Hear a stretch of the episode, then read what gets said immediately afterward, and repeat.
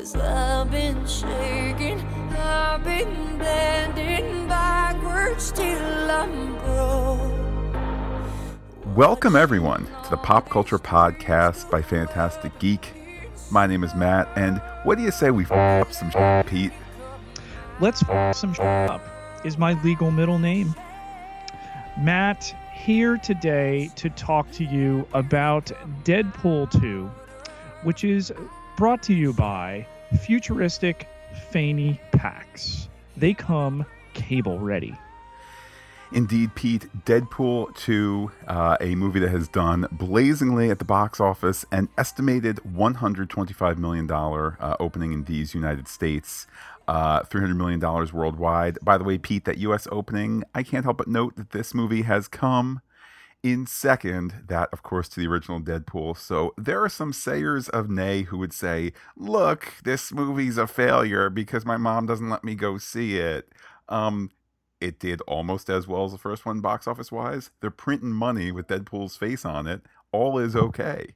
And can we be fair for a moment? One, noting how far ahead of Avengers it came in this weekend, which is to say that Avengers occupied the number two spot and earned a little uh, less than a hundred million dollars less, um, and that there was no Avengers Infinity War, which will hands down be the number one film uh, in terms of gross by the end of this year when Deadpool 1 came out in February of 2016. So it's kind of an apples and bowling balls comparison. Yeah, I mean, people who want to look at the difference, the uh, $7 million difference between one and two's opening weekends, I mean, you're missing the you know you, you're missing the needle for the haystack or the forest for the trees. I mean this is monster monster business. Uh, it did even better on friday than the first one did. I think and i'm certainly not down on the movie. I think maybe word has gotten out oh man it's not the first one. All right well we had never seen a deadpool movie before the first one and then now this one is similar in some ways and different in many ways but you know, it, it's following a template that did not exist for the first. So, you know, if you're down on the movie, I don't know what to tell you. Both movies have done really, really well. And we're going to get into what makes this movie a gas. So, Pete, for all the raunchy goings on and the bedroom sexy times that we saw in the first one, this is a movie that surprisingly builds on character stuff and uh, it, it sets as its foundation heart and soul and, and character stuff and emotions well from the Celine Dion opening uh, James Bondish credit sequence right after we've seen Deadpool blow himself up in his apartment you know and and then we come to learn what has taken place with the death of Vanessa and everything there. Uh, y- you couldn't necessarily go not to say that it's a less raunchy film than the first one. I, I, I think they are similar. Um, but there was a certain shock value to that first film, and we get the the sequence where you know it's slow motion in the car, and you know crotches are hitting faces, and people are getting you know uh, car cigarette lighters thrown in their mouths and then closed over. Um, a, a different type of Deadpool movie, Matt. And yeah, that they bring you far more emotion, I think, than in the first one.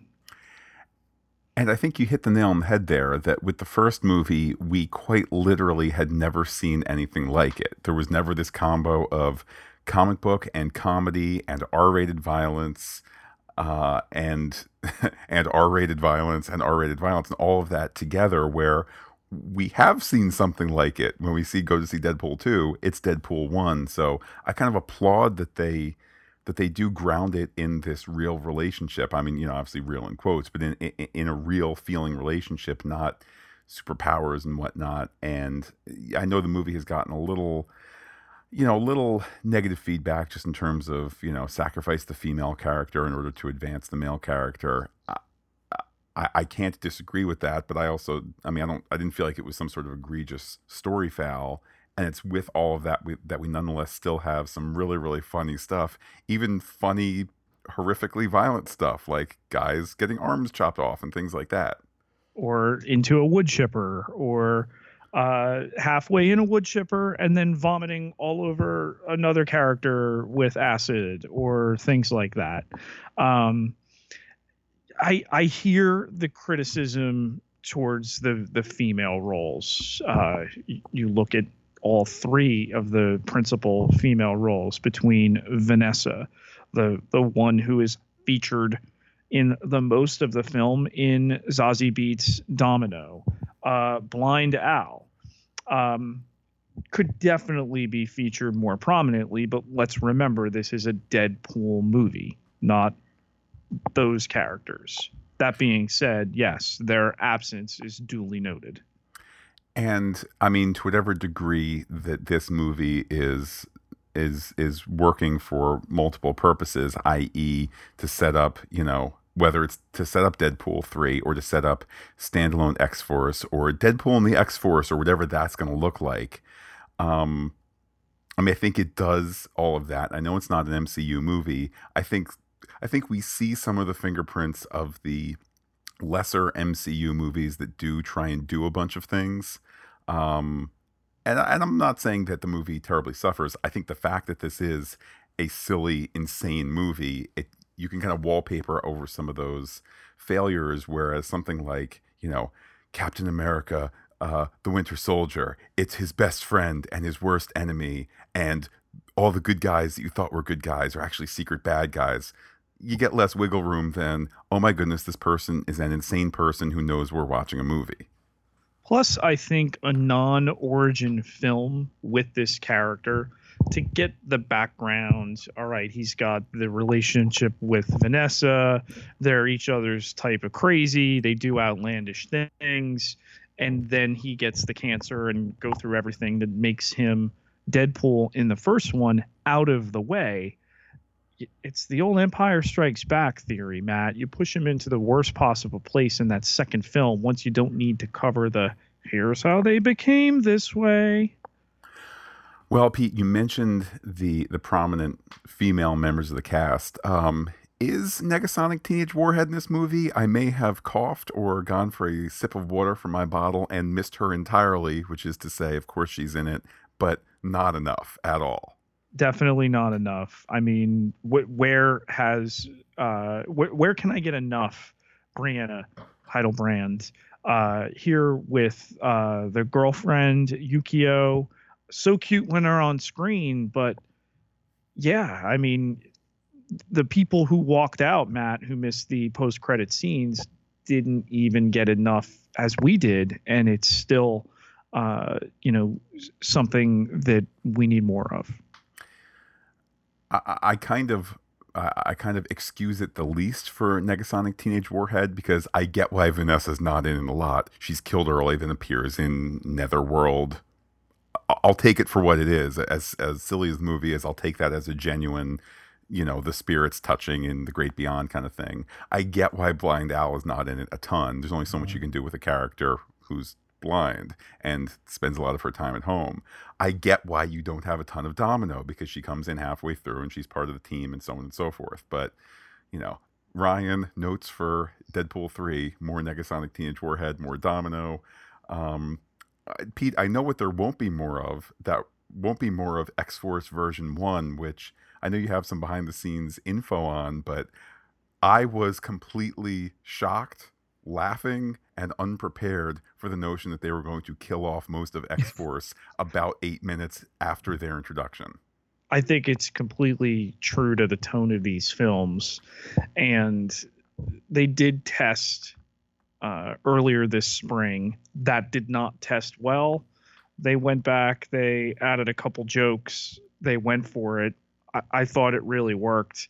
Um, when you bring in the the people they did who have speaking roles, and then you consider that uh, the Vanisher is played uh, ever so briefly, Matt, by Brad Pitt.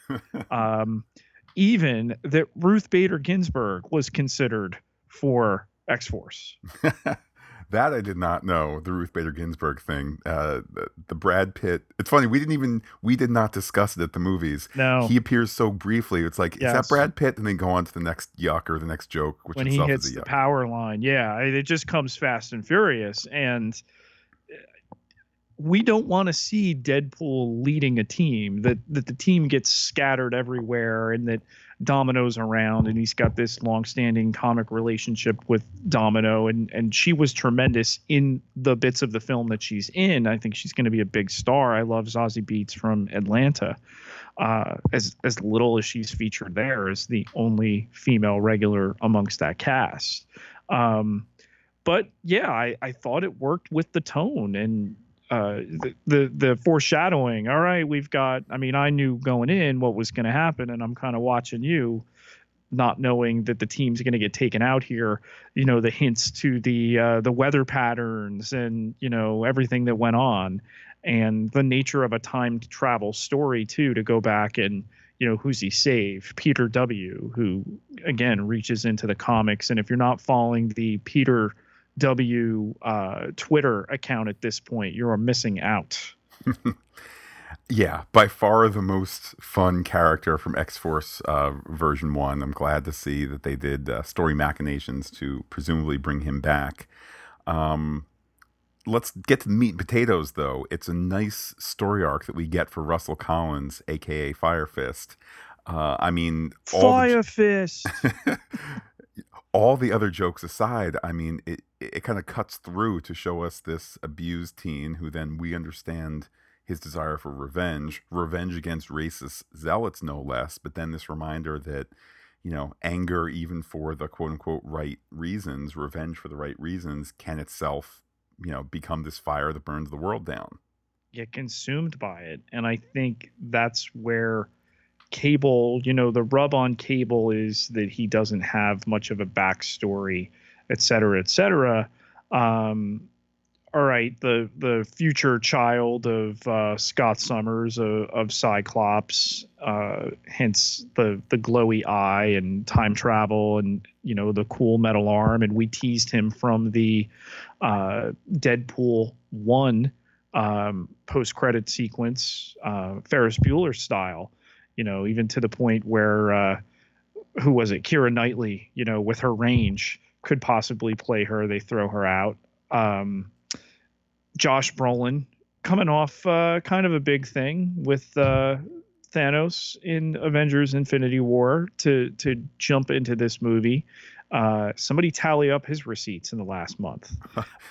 well, he's obviously he's had Avengers in April, Deadpool in May, and then he has the Sicario sequel coming out in June. That's right. That was that was shown before this. So yeah. holy smokes, man! Three he movies in three months. Welcome to the apex of your career. Some kind of record, right? You know, 30, 33 years after Goonies uh, when, when you know a lot of people thought he peaked as the obnoxious older brother uh, who ties the kid um, or gets tied into the chair by the kids. But yeah, I think with um, Fire Fist, the notion that you know Deadpool's down on his luck, he doesn't have Vanessa in his life, um, that he forges this bond with the child and that ultimately the takeaway is that you can be consumed by your vengeance and become something terrible in and of your own right. And that's kind of mirrored in Cable a little bit. And uh, I'll just mention that there was a great article in the Hollywood Reporter this weekend that said, yes, there is the comics history that you summarized. But before that, there was no comics history. When he was first introduced, the notion was it's like the Terminator to go get mutants, except he's right. not all robot. He's, I don't know, part robot. So the point of the article being that the movie is actually uh, really capturing the original origin of Cable, yeah. which is no origin, just he keeps on coming, he keeps on attacking. So nuance even there. You know, and they give him the child and and the family and the teddy bear, and it doesn't need to be. Remember why we are at this film. We're there for the the salty jokes. We are there for the outlandish nature of this particular type of superhero storytelling. We are not there for the big, deep, this is how he became Cable story. That's not why you went to see this.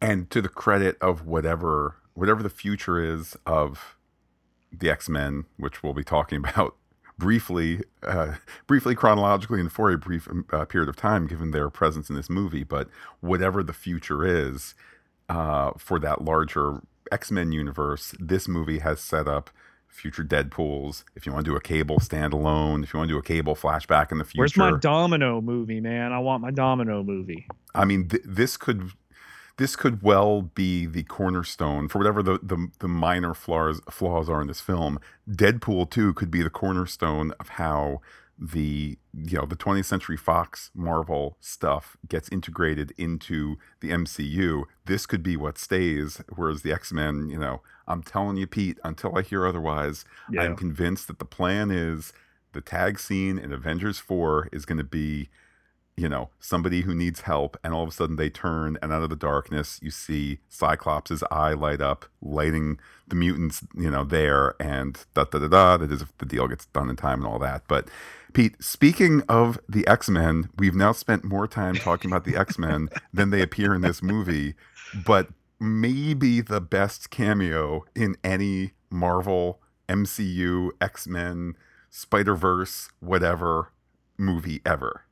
Well, on the heels of repeated jokes in the in both films about you know how Fox can't seem to have enough money to uh, to be able to show those other characters. Oh, it's always the two of you, Colossus and uh, Teenage Negasonic Warhead, alone in this gigantic house. Oh, look inside a door really quick. Oh, it's Beast. It's this one. It's that one. Oh, the door's closed. I mean, r- really inspired. I love how it's shot too because he's pointing to the door, and then at least the first thing I saw was like the blue, and I'm like, blue. That looks like mm-hmm. Beast. And then center in that room, you see Quicksilver, and that's like, but that's Quicksilver. Then you yeah, see it was Professor the second X, one I saw too. Yeah, and it's like you couldn't take in all of the people on first viewing, and I I dig that. I dig that they didn't go for a close up or kind of in the Stan Lee style of, hey, here's my cameo. It was just literally three seconds, five seconds, and that's it. And it was like it was it was just incredible. It was despite all the failures of the X Men movies, uh, yes. uh, particularly the current crop, et cetera, et cetera. I mean, Pete, what do we want? We want the connected universe. We want the Uber connected universe. And let's not forget Deadpool one, the climax was on a secretly on a helicarrier, so there's hope. There is, and I think you know, with what they're still sorting out between Disney and Marvel Studios and Fox, that yeah, could it be a, a post credit scene for Avengers 4? Or could it be at, some other time maybe we don't expect? Let's not forget that Deadpool 2 is released now ahead of its originally scheduled date. It was supposed to come out in June. Uh, New Mutants, Matt, you know that one uh, was supposed to come out the day that we saw Deadpool 2. And that has been pushed to early 2019.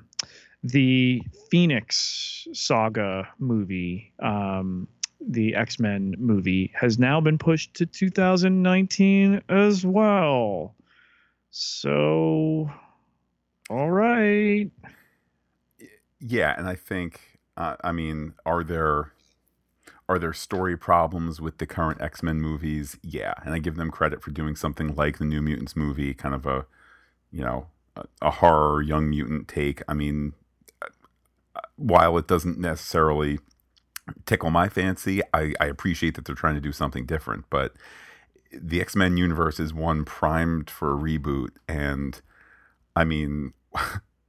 the, the opportunity is there once the purchase is complete. And then there's the further opportunity to be like, all right, well, we don't need to get too nerdy, but how do we not reboot the stuff that we don't want to reboot from like from Deadpool or I mean, frankly, all the X Force stuff in this worked.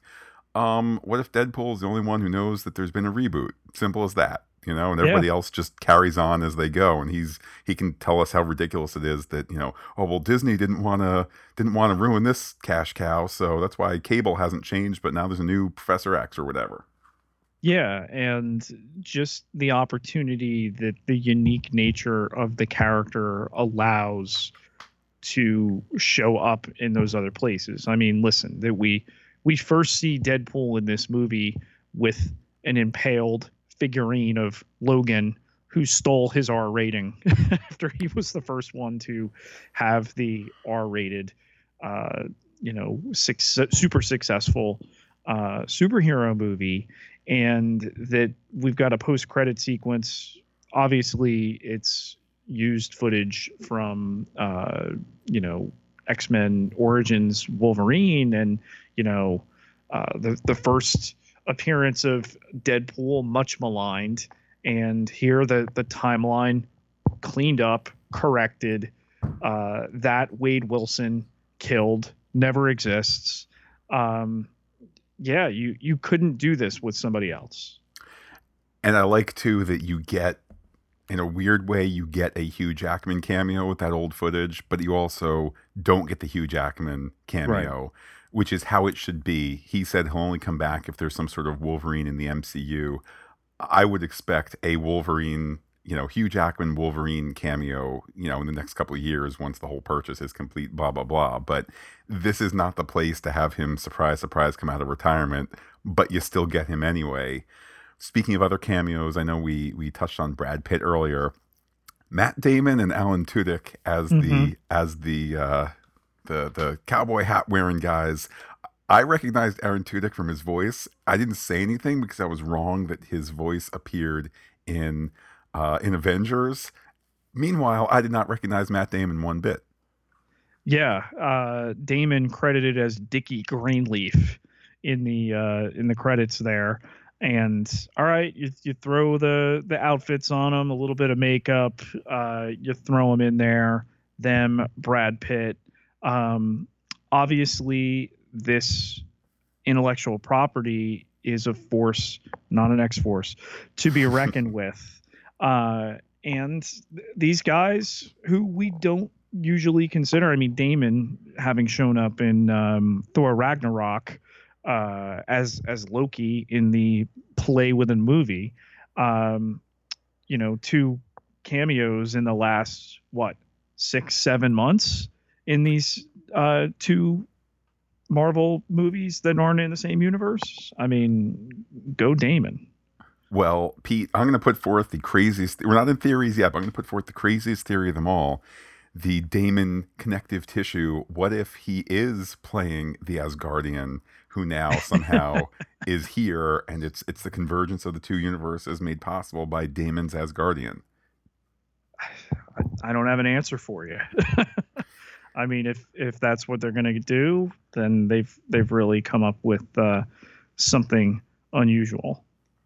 Uh, I would consider most of X Force to be at least X Force version 1.0 to be a cameo. Um, I mean, characters with great potential, killed off for laughs.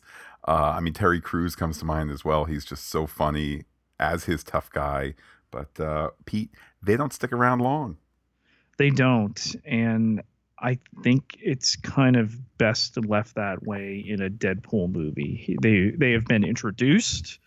Uh, several of them bought it rather quickly. We know that there are various incarnations of X Force throughout the comics, and we do have a team together at the end of the film. It's it's Deadpool's team. It's it's Domino. It's Dopinder. Uh, it's the last time anyone will ever see T.J. Miller in a movie. Uh, it's all of these other characters that we far more closely associate with him than the X Force. Well, they might be gone, Pete, that original X Force. The team might be kaput, but we want to take a moment to thank our team, everybody who supports us on patreon.com slash phantastic geek. They're sticking around after the end of the credits. Always. And everybody who contributes gets access to exclusive podcast content. So, having finished uh, podcasting Agents of S.H.I.E.L.D. season five, which will take a rather long hiatus, but not a cancellation, Matt, until we launch season six in uh, summer is when it's scheduled 2019 we're going to be bringing you um, cloak and dagger very shortly we're going to be bringing you luke cage on netflix on the heels of that daredevil just wrapped um, uh, at least for the kingpin uh, the other day so they got to be getting kind of close get them towards the end of the year we have all these other things to offer our uh, audience and our Patreons get the best view of everything. They are our heroes. Now let's talk Deadpool's villains. Uh, let's start with Cable. Kind of a villain for part of it? Yeah, and we knew obviously he would wind up being more sympathetic than he appeared early on, coming to kill a child. Um, you know that that he gets you referenced the Terminator before, and and uh, he gets called John Connor at one point by uh, Deadpool. Um, he's exactly what he needed to be. I don't know. I did like what Brolin brought, and again, you can't argue what Brolin did is Thanos, and you know how he has, uh, you know, 30 plus years after being a teen actor uh, continued to work and and work in really big films. But I kind of wanted to see the guy from uh, Avatar in this role. I know he campaigned very very heavily for it. We last saw him on uh, that really bad Fox dinosaur show, and I just thought he really fit in well for what would have been uh, a version of the character. Yeah, I mean, apparently they were thinking bigger. Apparently they were uh, uh, bigger than that actor. Uh, initially, they were talking to Brad Pitt actually uh, for the role, and schedule-wise, it didn't work out. Hence the hence the cameo. So, um, I felt that I felt that Josh Brolin, you know, who does not have a ton of dialogue and who gets very little backstory. Uh, it's certainly an understandable one when it's finally revealed, but it's not with tons of nuance. It certainly is not, you know, wacky Wade Wilson, who also nonetheless is protecting the girl who is getting harassed by the guy, who, but then is going to steal the pizza, but then has cancer, and then has a girlfriend. There's not all of that nuance there, and he, as an actor, has to translate all that into somebody who's believable and sympathetic and tough and all of that. And I think he was he was effective in that, and we get kind of the reverse. You know, the villain becomes a hero by the end. Yeah, the the straight man and who are you possibly going to put up against Wade Wilson, Deadpool to to get the laughs? Um, so you've got to, by very nature, have somebody who's gritty and dark, and we get all the appropriate jokes there. That he's got to be from the DC universe, and he gets called Thanos at one point, which again couldn't happen any other way, if not in a type of film like this. Pete, also in the category of villain, kind of, uh, we get Russell, who starts out not a villain, ends out not a villain, uh, is a villain in the middle. Yeah, and I found myself once we hear from Cable that he's going to become this terrible threat, and obviously that's aided by Juggernaut and the violence they reap together. But um, I really became fixated mentally on what he turns into and and how that would happen and being just utterly fueled by this this rage. He's he's been abused. We have the headmaster we have these orderlies who are giving him a hard time um, for a kind of two dimensional character, he brings a lot more to it.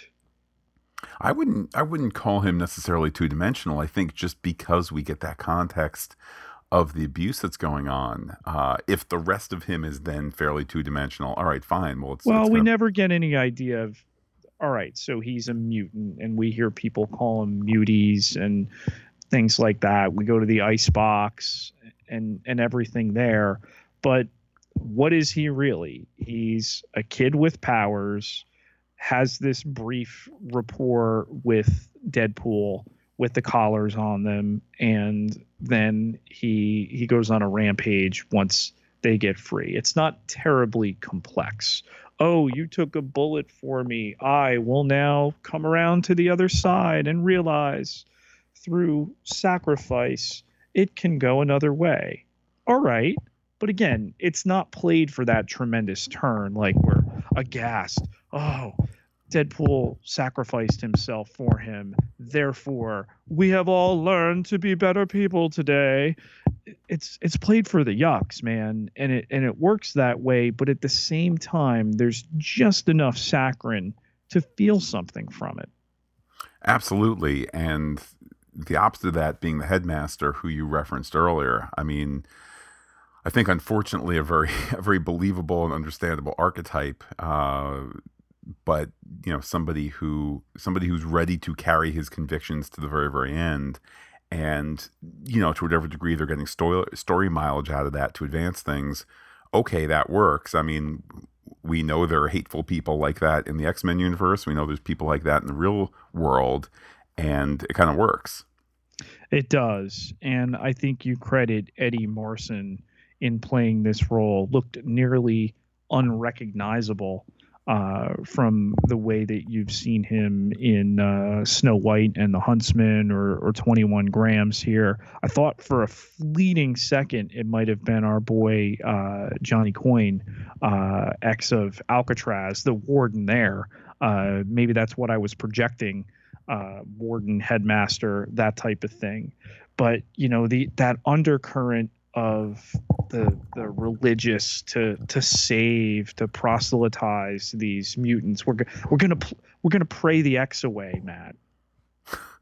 Uh, yeah, and I mean uh, that at least for me mentally, I draw a direct line from that to you know one of the great comic book movie scenes uh, at the exact center of X2, where Iceman comes out to his parents. Something that, in retrospect, people have said is a little on the nose. Um, it's X Men, as Deadpool said. It's a metaphor, at least uh, originally, for you know civil rights in the 1960s. Since been expanded to, you know, looking at the the, the underprivileged and the underappreciated and that sort of thing. So, yeah, I mean it. It if, if it is the headmaster who is ultimately driving all of this at the end of the day in terms of the the story machinations, I mean it's it's very very true to the X Men universe to have such a character. It is. And then you follow all of this up with the mystery box, which ultimately gets opened of Juggernaut, the big guy, uh, done far better than he had been done in the original uh, X Men films, right? X Men three, I think. Yes. He's in that one. Yes. Um, that that that train wreck.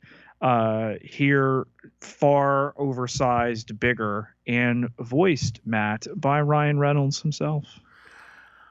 Yeah, and I mean, great use of the character. I had heard nothing, and I've seen the previews and whatnot. I try and be fairly spoiler free, but I, you know, I don't think anybody knew that Juggernaut was going to be in it. Pete, you frequently are one to to mutter under your breath when there is applause in movies that they can't hear you you applauded at a few points, and the reveal of Juggernaut was one of probably five or six applause points, signaling to me no one else knew he was about to walk out of there as well.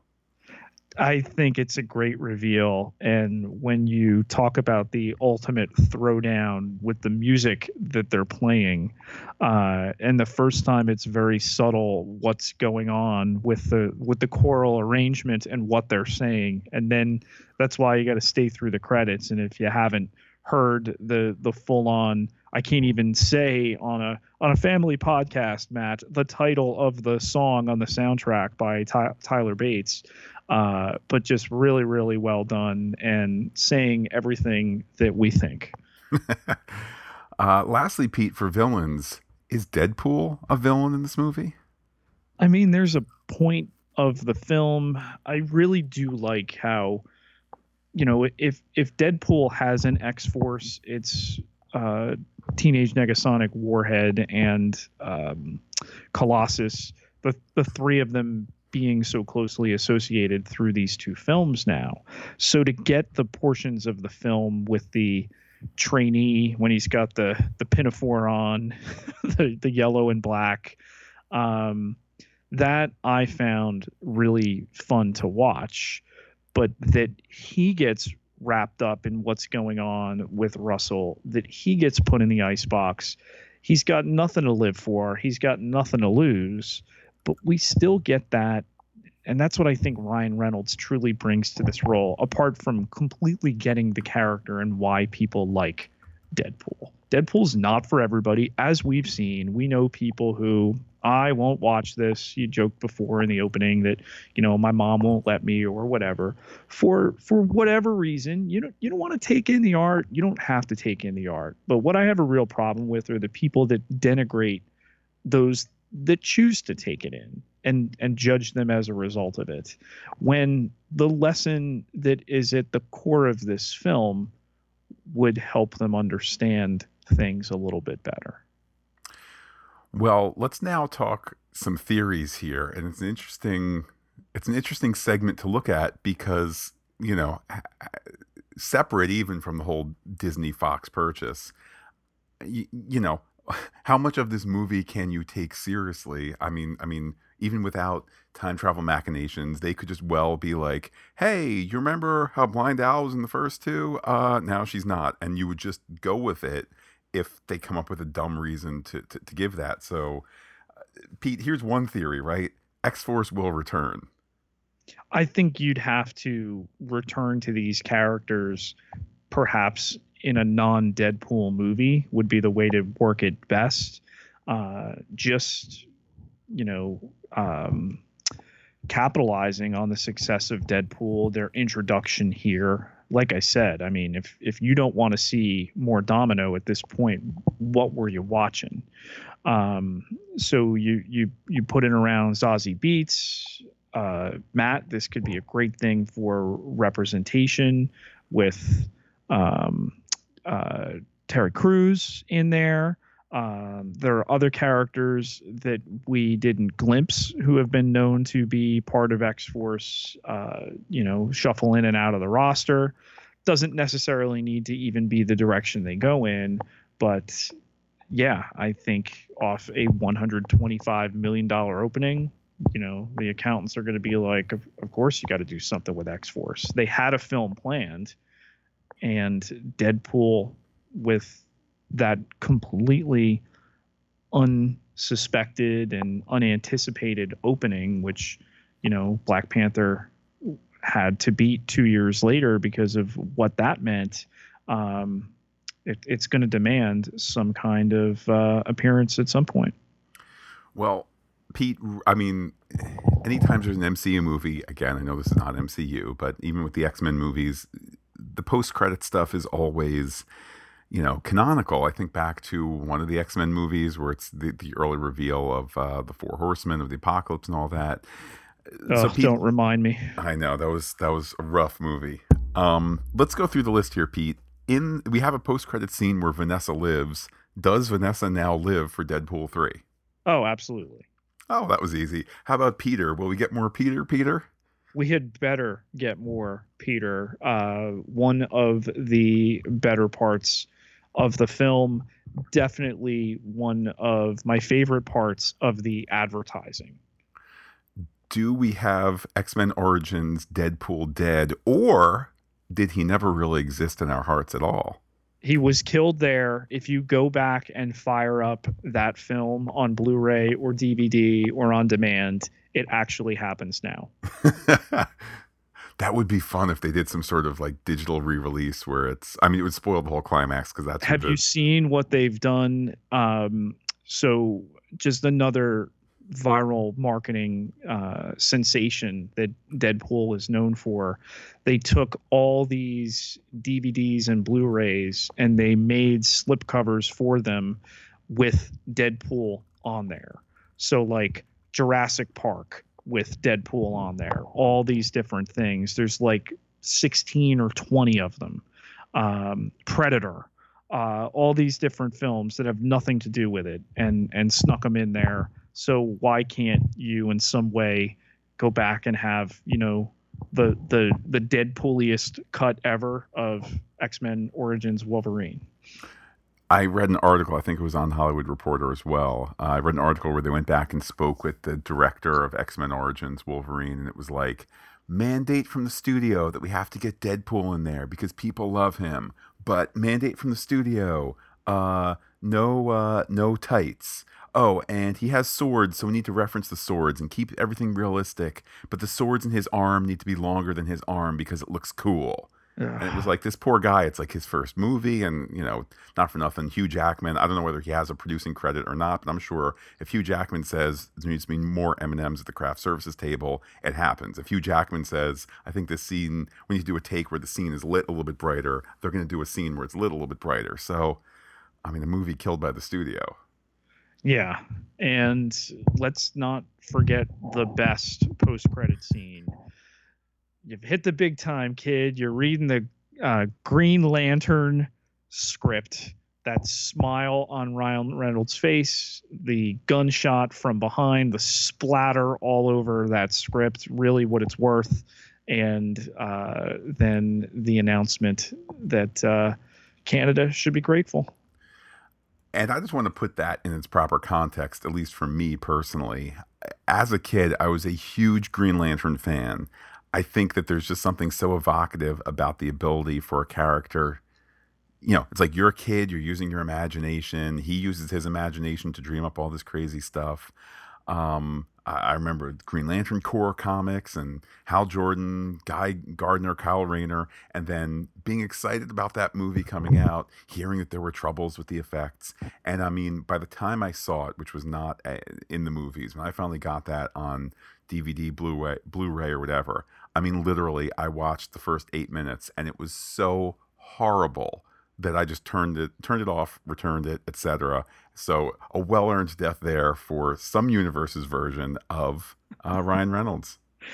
I think he he stays dead in the Deadpool universe, and we can get a Green Lantern joke per film in there. Pete, let's talk some listener feedback about Deadpool 2. We have a tweet from Enza, that's at Enza0305, uh, who said, I saw it yesterday and loved it, laughed so much, and I know I didn't get all the references as I'm not an X Men fan, but awesome movie. Some scenes were a bit too long, but all in all, brilliant.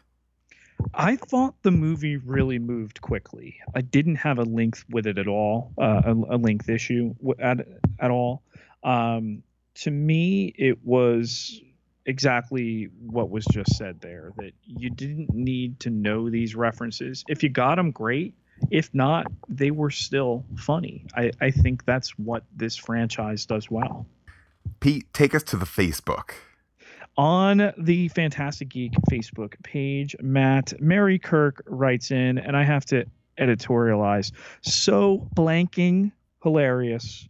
My face literally hurts from laughing, from so much laughing. Stephen the Burge writes in, just got home. Awesome. Two full Winnie the Poohs. Way up. Wow. Uh, certainly, certainly high praise there indeed. Uh, I mean, no question, this movie's making money. Uh, 110 million dollar budget. You know, that's double of uh, the last movie, but you know, already in the green now. And uh, all in all, Pete, a ton of fun to talk about. Let's remind everybody if they want to be in touch with us, Pete, how can they be in touch with you? You can find me on Twitter at Peter, P I E T E R J Ketelaar, K E T E L A A R, 9,932 followers. Can't be wrong. And while I'm personally on Twitter as Looking Back Lost, do be in touch with the podcast. Visit phantasticgeek.com. Email phantasticgeek at gmail.com. Check us out on Twitter and Instagram under Phantastic as well. But wait, Pete, there's more. Facebook.com slash Phantastic Geek with the PH all one word, as I referenced before. Like it today. So, Matt, Agents of S.H.I.E.L.D. might be done for a year. We've gotten the Deadpool, we've gotten the Avengers Infinity War. What do we have coming up? We have uh, a an Agents of